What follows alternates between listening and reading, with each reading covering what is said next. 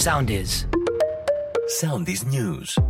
Με την Νικόλ Ποφαντή. Σε θέση μάχης η πολιτική αρχηγή έφτασε η μέρα του debate των πολιτικών αρχηγών που θα πραγματοποιηθεί απόψε στις 9 το βράδυ στο ραδιομέγαρο τη ΕΡΤ.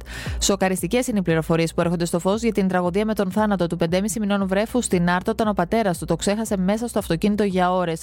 Ενώπιον του εισαγγελέα οδηγήθηκε πριν από λίγη ώρα ο 35χρονο πατέρας, ο οποίος ξέχασε επί ώρες το μόλις 5,5 μηνών βρέφο στο αυτοκίνητο. Θα οδηγηθεί στον ανακριτή από που θα λάβει προθεσμία για να απολογηθεί και αμέσως μετά με εντολές γιατρών θα επιστρέψει και πάλι στο Γενικό Νοσοκομείο της Άρτα.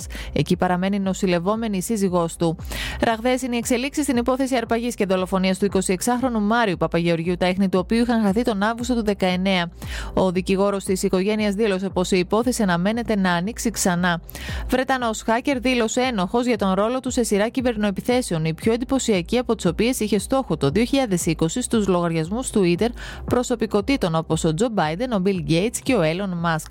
Μία 16χρονη σκοτώθηκε και νέα άνθρωποι τραυματίστηκαν από την επίθεση άνδρα με μαχαίρι, ο οποίος εισέβαλε σε ορφανοτροφείο στην Πολωνία.